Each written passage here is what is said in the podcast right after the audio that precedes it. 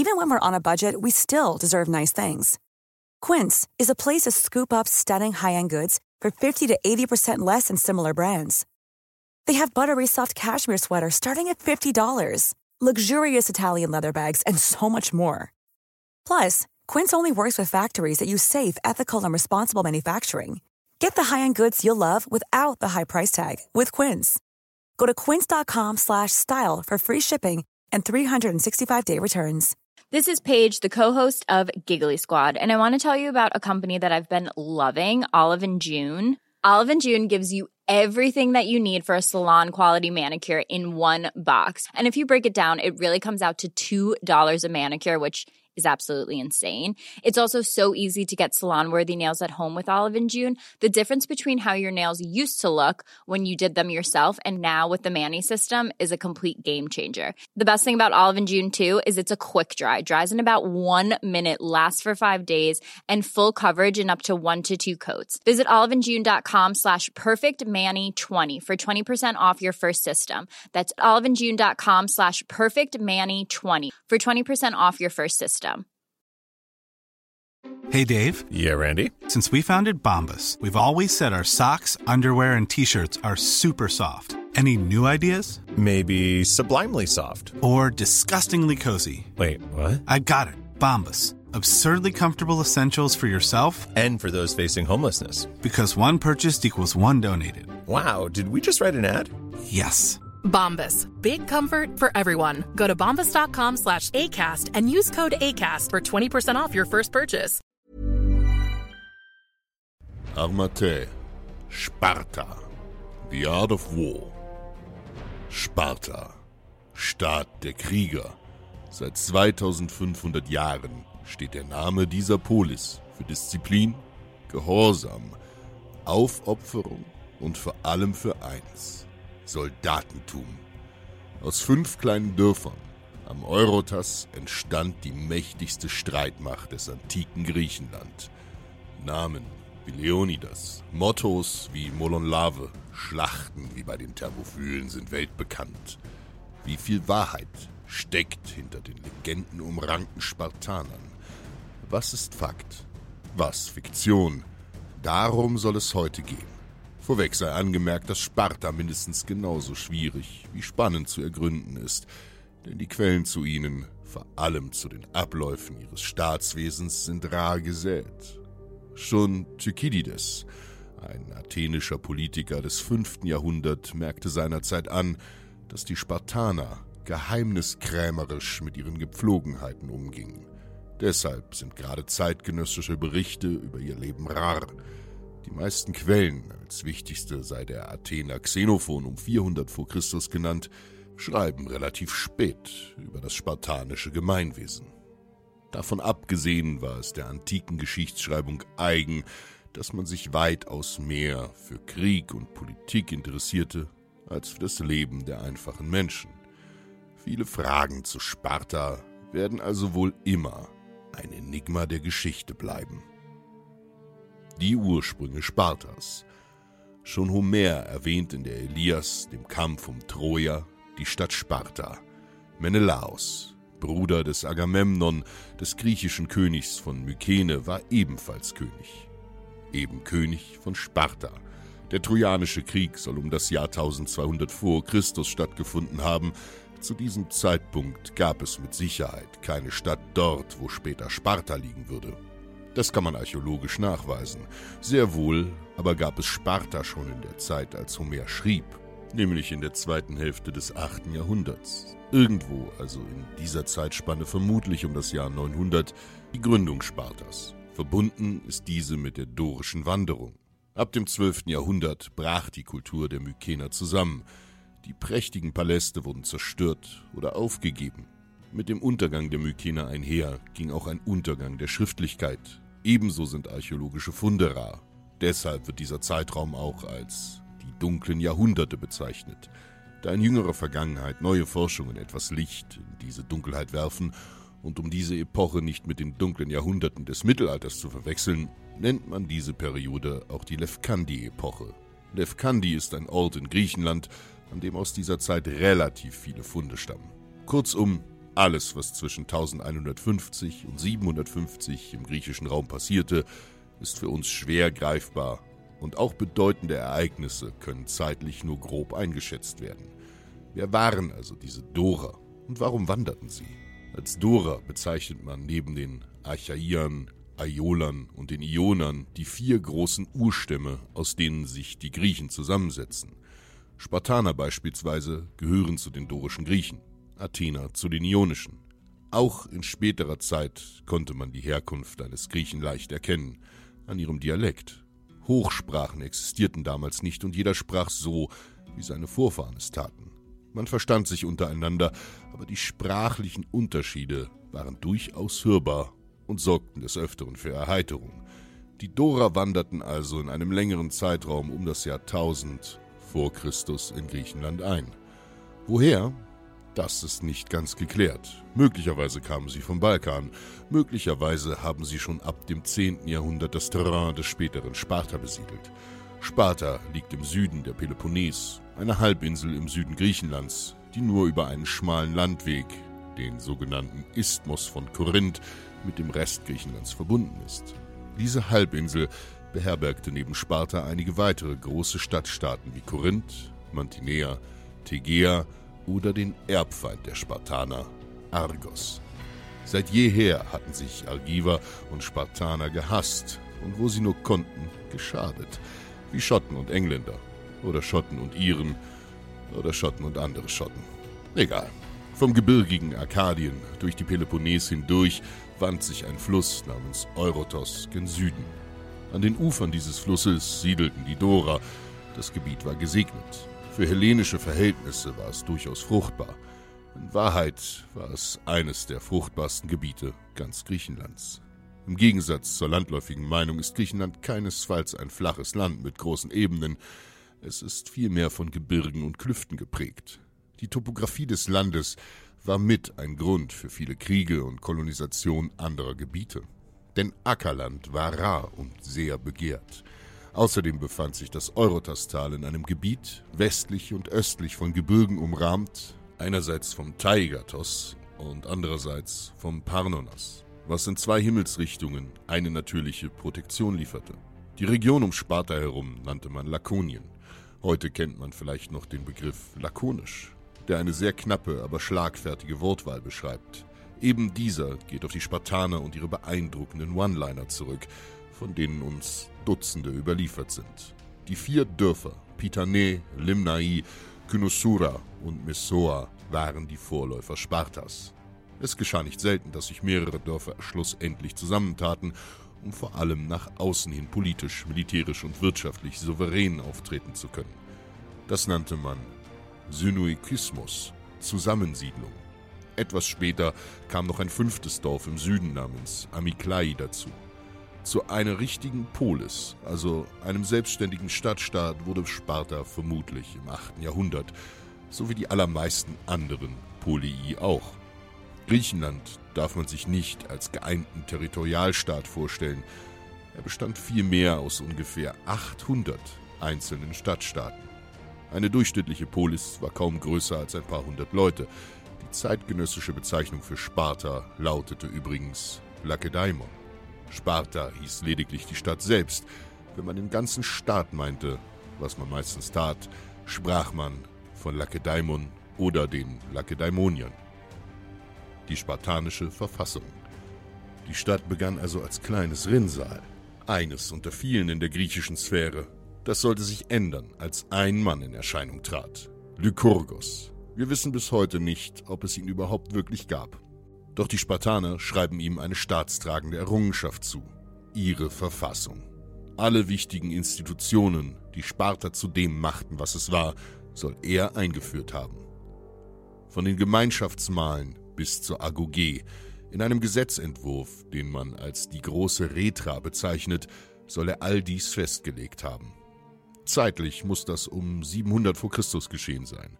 Einige von euch werden sich nun vielleicht fragen, was war Sparta eigentlich? Eine Demokratie, eine Monarchie, eine Aristokratie? Weder noch und dennoch alles davon. Die spartanische Verfassung beinhaltete Elemente aller dieser drei Formen und bildete damit in Griechenland einen Ausnahmefall. Auf eine genauere Bezeichnung konnten sich weder antike Schriftsteller wie Platon oder Aristoteles noch heutige Forscher einigen. Als Kompromiss nennt man sie einfach Mischverfassung. Und genau das war ihre Stärke und der Schlüssel zu ihrer Stabilität. Somit war der spartanische Kosmos, also die spartanische Ordnung, wie folgt aufgebaut. Auf die Frage, ob die Spartaner einen König hätten, müsste man streng genommen mit Nein antworten. Denn sie hatten nicht einen, sondern zwei. Sie verfügten über ein Doppelkönigtum, in dem zeitgleich die beiden Adelshäuser, der Agiaden und der Europontiden, jeweils einen König stellten. Die Agiaden galten dabei als das ältere und vornehmere der beiden Geschlechter. Männer wie Leonidas und Pausanias stammten aus diesem Haus. Die Königswürde galt als der höchste soziale Rang in Sparta und war das einzige erbliche Amt der Polis. Ein König regierte auf Lebenszeit. Die Nachfolge wurde ganz einfach durch Primogenitur geregelt. Der älteste legitime Sohn, der von einer spartanischen Mutter zur Welt gebracht wurde, wurde neuer König. Die Könige waren zeitgleich die höchsten Priester des Staates. Sie brachten Tieropfer dar, sprachen Weissagungen und erfüllten andere rituelle Aufgaben. Da man im Altertum Religion und Staat nicht trennen kann, waren die Könige damit aus dem öffentlichen Leben nicht wegzudenken. Selbstverständlich waren sie auch automatisch Mitglied der Gerusia, des spartanischen Ältestenrats. Außerdem waren sie im Krieg der Oberbefehlshaber des spartanischen Heers. Sie besaßen auch das Privileg, gegen jeden Krieg führen zu dürfen, auch wenn über Krieg oder Frieden faktisch die Volksversammlung entschied. Daneben versahen sie kleinere juristische Aufgaben wie das Vergeben von unverlobten Töchtern oder die Aufsicht bei Adoption. Wie ihr seht, war ihr Sozialstatus also sehr hoch. Das Königsamt war mit viel Ehre und großem Prestige verbunden, doch war ihr politischer Einfluss bescheiden. Die Könige hatten auf Feldzügen mehr Macht als in der Heimat. Man darf sie sich, wie die meisten antiken Könige, nicht als absolute Herrscher vorstellen, sondern mehr als ein Ehrenamt mit Vorbildrolle. Die Könige fungierten als Heerführer mehr denn als Politiker. Es rückte übrigens immer nur ein König aus, in der Regel auch nur mit maximal dem halben verfügbaren Kontingent an Männern. 506 wurde das sogenannte Kommandogesetz erlassen, das eben dies vorsah. Als Auslöser dafür galt, dass bei einem vorhergehenden Feldzug die beiden Könige über eine militärische Entscheidung so lange miteinander stritten, dass es ihren Verbündeten schlicht zu blöd wurde und sie abzogen. Um eine solche Lahmlegung der eigenen Befehlskette zu unterbinden, schickte man fortan nur einen König als Oberbefehlshaber in den Kampf. Dass man ihm nur einen Teil des Heeres mitgab, lag daran, dass Sparta auch in Friedenszeiten in der Heimat eine starke Truppe zur Friedenssicherung benötigte. Warum? Dazu kommen wir später. Wichtigstes Kontrollorgan des Staates waren die Ephoren. Sie waren ein Kollegium von fünf einfachen Bürgern, jedes Jahr aufs Neue von der Volksversammlung gewählt. Ihnen oblag die Sittenaufsicht der Gesellschaft. Sie beaufsichtigten die Erziehung der Nachkommen und den Lebenswandel aller Bürger. Sie kontrollierten sogar die Könige. Außerdem erhoben sie Steuern, empfingen ausländische Abgesandte und verwalteten die Staatskasse. Sie hatten die Zivilgerichtsbarkeit inne und waren an allen staatstragenden Prozessen beteiligt, wie zum Beispiel dem Einberufen und Leiten der Volksversammlung. Wie ihr vielleicht schon bemerkt habt, verfügten die Ephoren über eine ellenlange Liste an Befugnissen und Aufgabenbereichen. Politisch waren sie in Sparta das mächtigste Amt, mächtiger noch als die Könige selbst. Deshalb wurde ihre Amtszeit auf lediglich ein Jahr beschränkt. Kandidieren konnte für dieses Amt jeder Vollbürger Spartas. Aus 28 altgedienten, erfahrenen Spartiaten ab dem Alter von 60 Jahren und den beiden Königen setzte sich die Gerusia zusammen. Geron bedeutet so viel wie alter Mann oder Greis. Die Gerusia war also das Ältestenamt. Diese Männer, die idealerweise durch Erfahrung und Weisheit glänzten, besetzten diesen Rat auf Lebenszeit. Dort dienten sie als oberster Gerichtshof Spartas und berieten über die Geschicke des Staates. Bei besonders schweren Vergehen wie Mord oder Hochverrat taten sich Gerusia samt Königen und Ephoren zusammen, um ein Urteil zu fällen. Die Ratschläge, die der Rat erteilte, waren jedoch gesetzlich nicht bindend, sondern eben Ratschläge.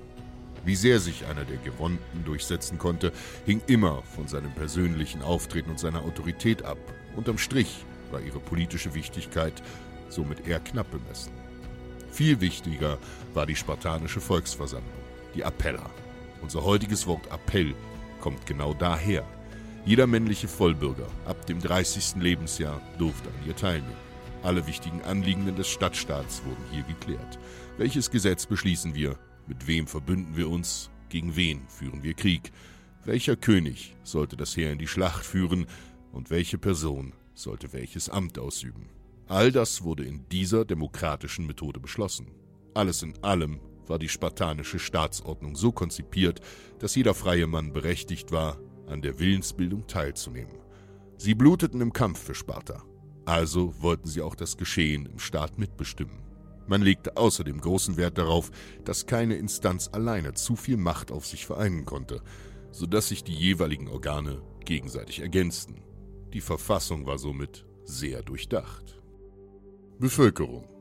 Genug von der Staatstheorie und Politik. Wer lebte eigentlich in Sparta? Der Staat war in drei Stände geteilt. An dessen Spitze standen die Spartiaten. Um sich als solcher bezeichnen zu dürfen, musste eine Reihe von Voraussetzungen erfüllt werden. Man musste als legitimer Sohn aus einer rechtmäßigen Ehe entstammen, von einem Vater, der ebenfalls Spartiat war und von einer spartanischen Mutter geboren. Gleich nach der Geburt wurde man einem Mitglied der Gerusia vorgezeigt, das den Säugling mit Argusaugen musterte. Das Neugeborene wurde auf jedwede Art von Makel, Unregelmäßigkeit, Unzulänglichkeit und Deformation untersucht. Wurde es für ungeeignet befunden, wurde es zum Sterben ausgesetzt. Das klingt aus heutiger Sicht grausam, doch das Aussetzen von Kindern per se war nicht das Besondere an Sparta. Das Besondere war der Grund. In vielen Kulturen und so auch in einigen griechischen Polis war es durchaus möglich, dass man ein Kind aussetzte, aus dem Grund, dass man es nicht ernähren hätte können. In Sparta setzte man hingegen das Kind aus, weil es den körperlichen Maßstäben nicht gewachsen war. Man muss danach die Agoge überstanden haben, in der Lebensgemeinschaft der Spartiaten weilen und ein Stück Land besitzen. Dieser Landbesitz stellte sein Einkommen sicher, welches notwendig war, um seinen Unterhalt als Soldat und seine Ausrüstung zu finanzieren. Denn ein Spartiat ergriff keinen Zivilberuf. Für ihn ziemte sich etwas derartiges nicht. Spartiaten bestellten nicht das Feld, sie schürften nicht in den Minen, sie trieben keinen Handel. Ihr Handwerk war der Krieg und ihr Werkzeug war der Speer. Sie waren weder Bildhauer noch Töpfer noch Schmiede. Sie waren Soldaten, nichts anderes. Spartiaten waren keine Berufssoldaten, sie waren eine Kriegerkaste. In diese Kaste konnte man nicht einfach aufsteigen. Sie blieb einer exklusiven, dünnen Adelsschicht vorbehalten. Nicht jeder konnte als Spartiat dienen. Man musste in diese Kaste hineingeboren werden. Diese Männer einte ein starkes Gefühl der Zusammengehörigkeit, nicht nur durch ihre soziale Herkunft, sondern auch durch ihren Lebensweg. Sie exerzierten, aßen, schliefen, kämpften und starben gemeinsam. Kameradschaft wurde in Sparta großgeschrieben und das nicht nur, weil es ein Substantiv ist. So bezeichneten sie sich selbst als Homoi, also die gleichen. Denn auch wenn es unter ihnen soziale und wirtschaftliche Hierarchien gab, denn so wie überall gab es wohlhabendere und einflussreichere Familien, so dienten sie alle in einem Chor, mit einem gemeinsamen Zweck. Nichts achteten sie dort mehr als Stärke und Aufopferung. Von einem Spartiaten wurde bedingungslose Hingabe an den Staat gefordert. Unter den Spartiaten standen die Perioiken, Peri bedeutet herum und Uiken bedeutet siedeln oder wohnen. Sie wohnten um Sparta herum. Politisch waren sie rechtlos. Sie durften also an keiner Versammlung teilnehmen, verfügten weder über aktives noch passives Wahlrecht und konnten auch anderweitig kein Amt bekleiden. Perioiken bildeten im lakedämonischen Staat den Stand der Händler, Handwerker und Seefahrer. Manche von ihnen lebten auch als Bauern. Laut dem Geschichtsschreiber Strabon existierten I'm Sandra, and I'm just the professional your small business was looking for. But you didn't hire me because you didn't use LinkedIn jobs. LinkedIn has professionals you can't find anywhere else, including those who aren't actively looking for a new job but might be open to the perfect role, like me. In a given month, over 70% of LinkedIn users don't visit other leading job sites. So if you're not looking on LinkedIn, you'll miss out on great candidates like Sandra. Start hiring professionals like a professional. Post your free job on linkedin.com/people slash people today. Wow. Nice. Yeah. What you're hearing are the sounds of people everywhere putting on Bombas socks, underwear, and t-shirts made from absurdly soft materials that feel like plush clouds.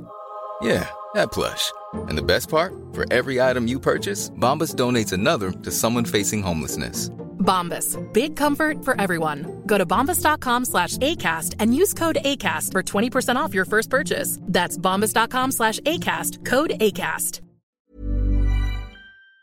Am Hinterland Spartas circa 100 Städte der Perioiken, unter denen eine stärkere Vielschichtigkeit herrschte als bei den Spartiaten selbst.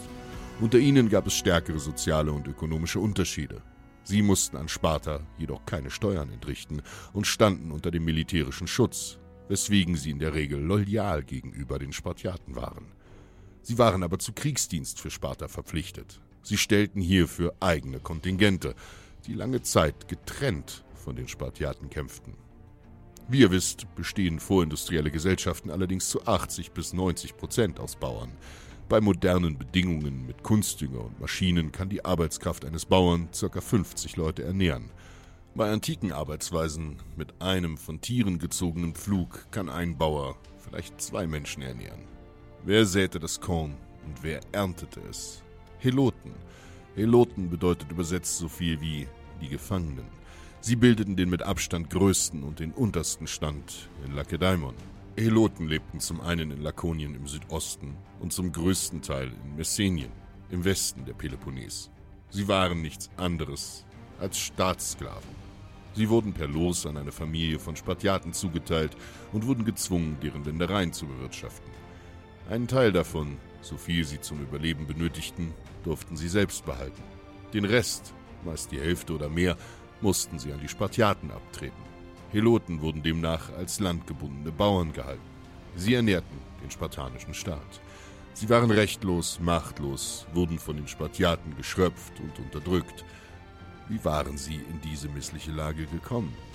Man geht davon aus, dass diese Menschen schon lange vor den Dorern, also den Vorvätern der Spartiaten, in Lakonien gelebt hatten. Als die Dorer kamen, unterjochten sie sie und führten dieses System über Generationen hinweg fort. Die Ephoren erklärten den Heloten jedes Jahr aufs neue rituell den Krieg.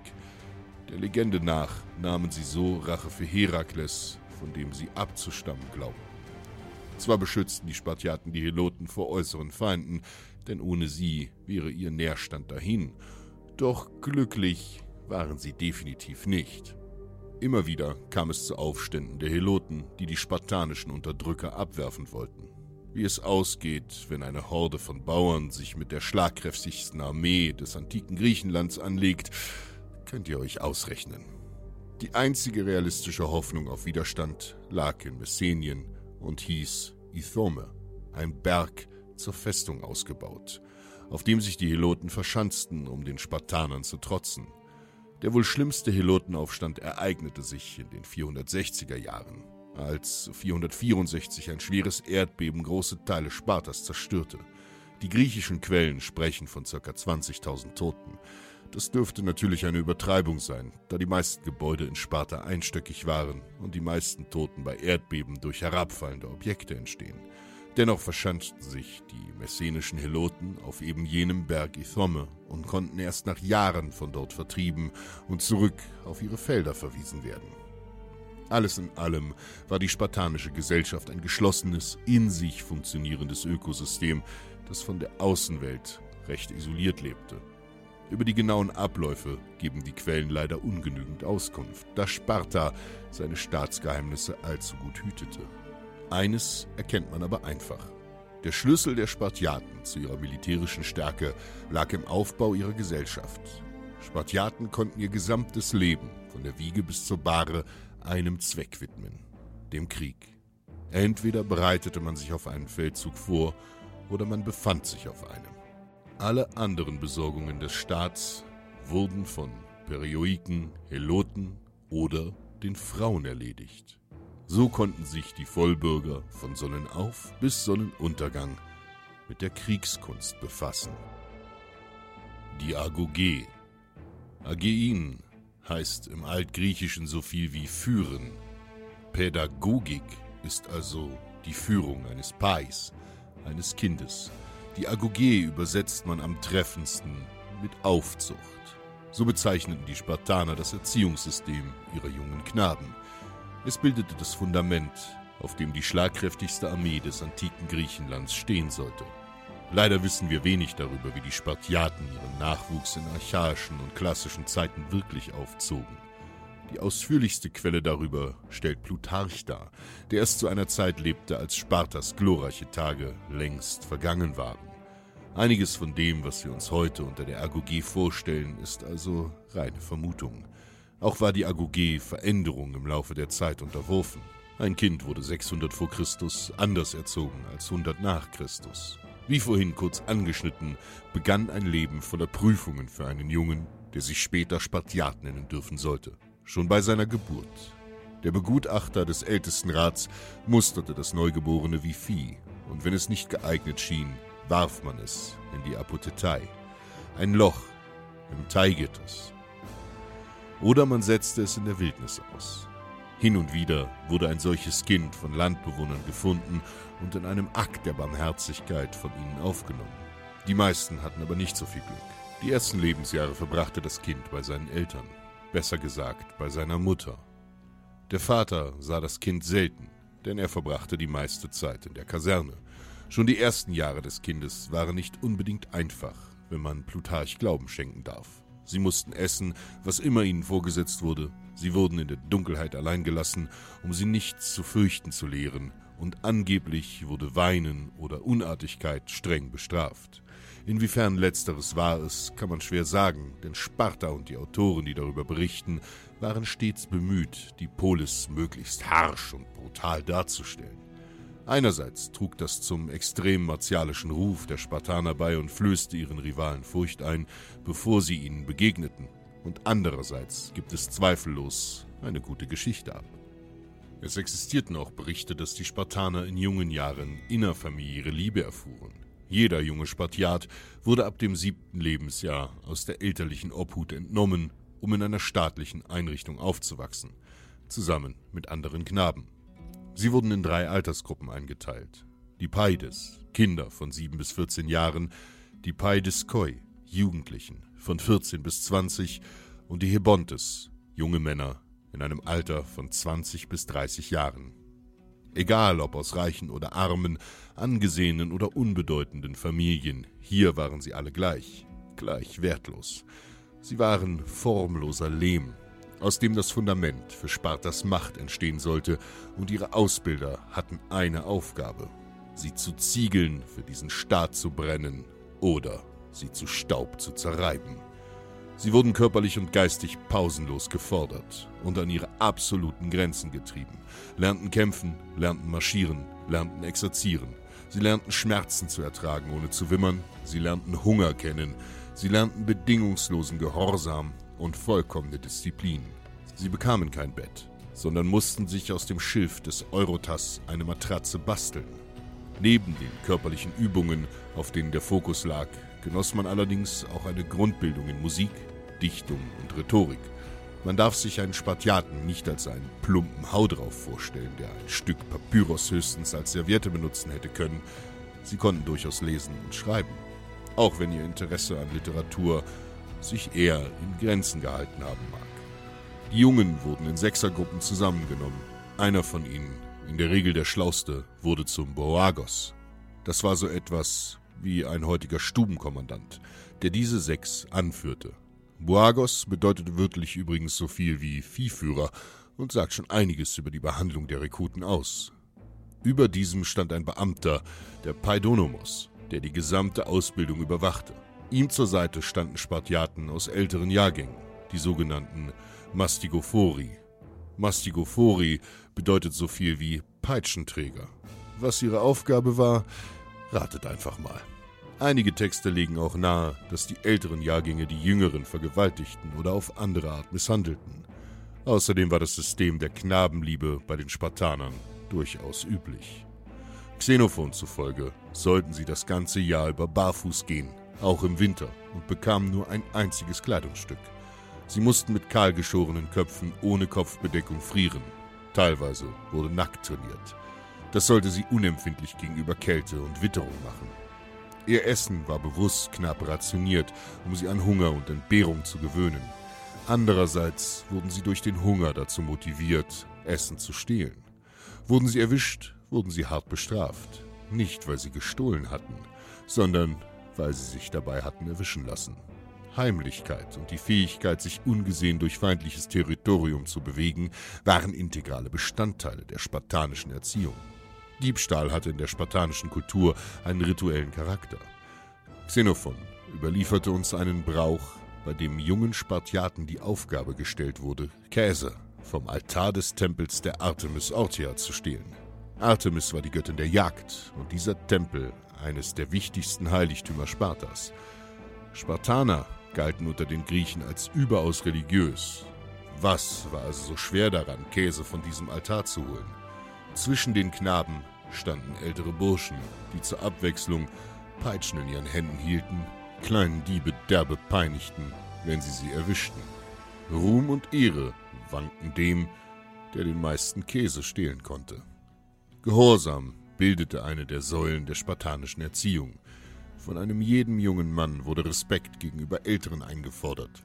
Das ging so weit, dass jeder Vollbürger einen jungen Spartiaten züchtigen durfte.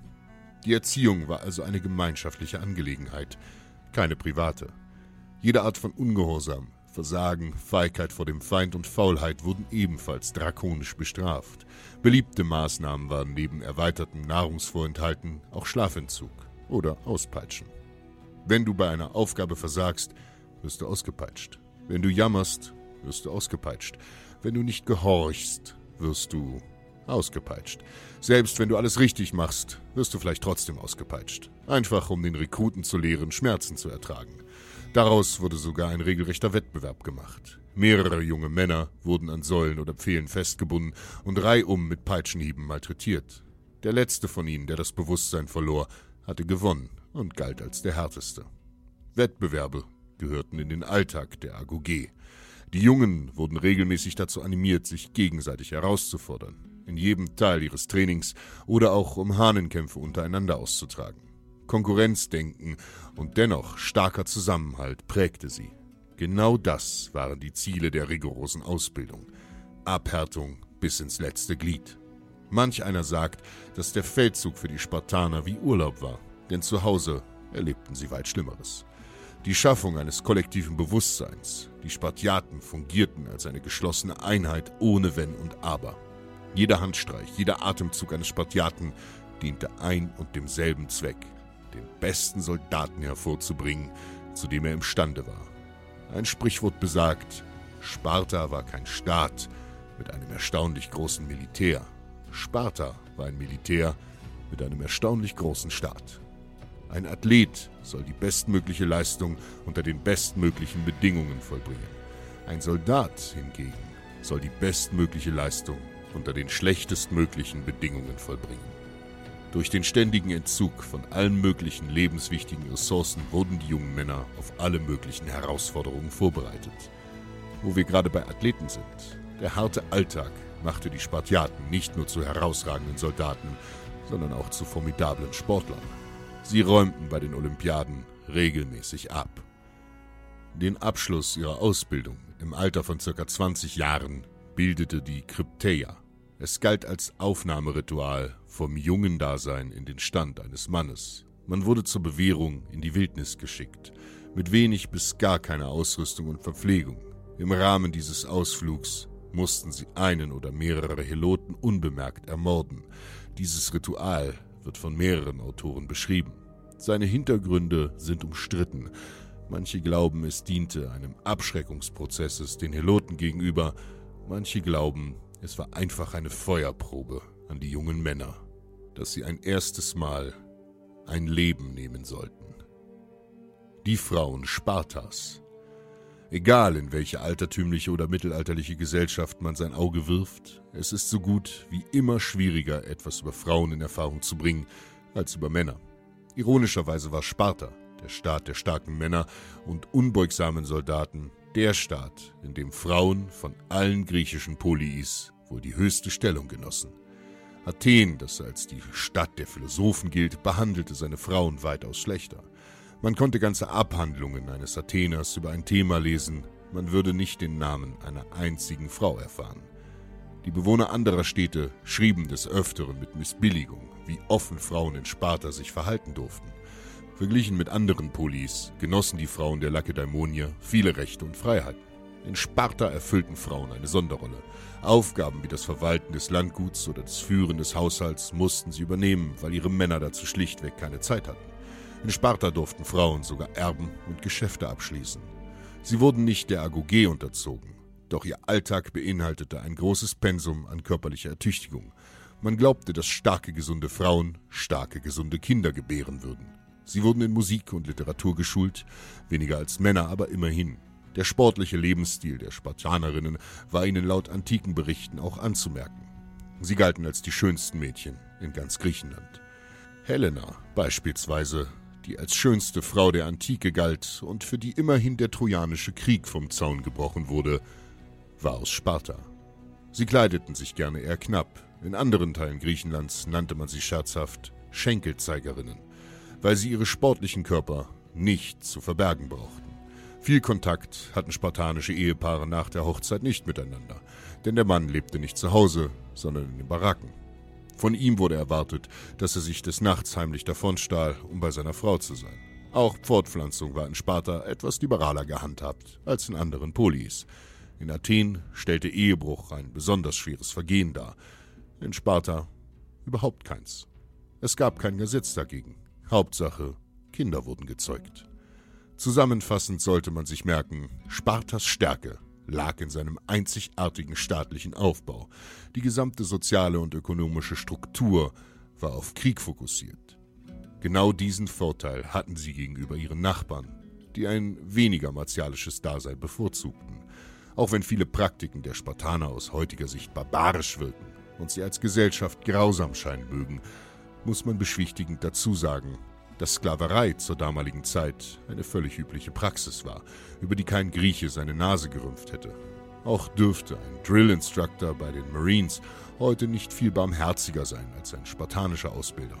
Außerdem spricht die Tatsache, dass Sparta in beinahe 300 Jahren keine nennenswerte Landschaft verlor, für sich. Spartas Ruf eilte ihnen so weit voraus, dass Sparta keine Stadtmauer besaß, denn die Stadtmauer bestehe nach eigenen Aussagen aus Fleisch und Blut. Sie benötigten auch keine, denn niemand war dumm genug, Sparta anzugreifen. Oder um es in einer kleinen Anekdote abzuschließen, als ein anderer Grieche einen Spartiaten darauf hinwies, dass viele spartanische Gräber vor dessen Stadt lagen, entgegnete dieser es gibt keine fremden Gräber am Eurotas.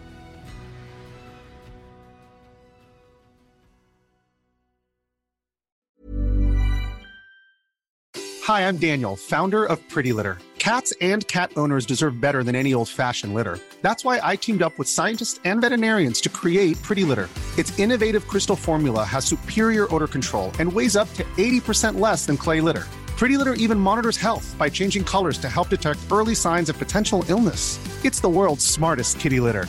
Go to prettylitter.com and use code ACAST for 20% off your first order and a free cat toy. Terms and conditions apply. See site for details. Planning for your next trip?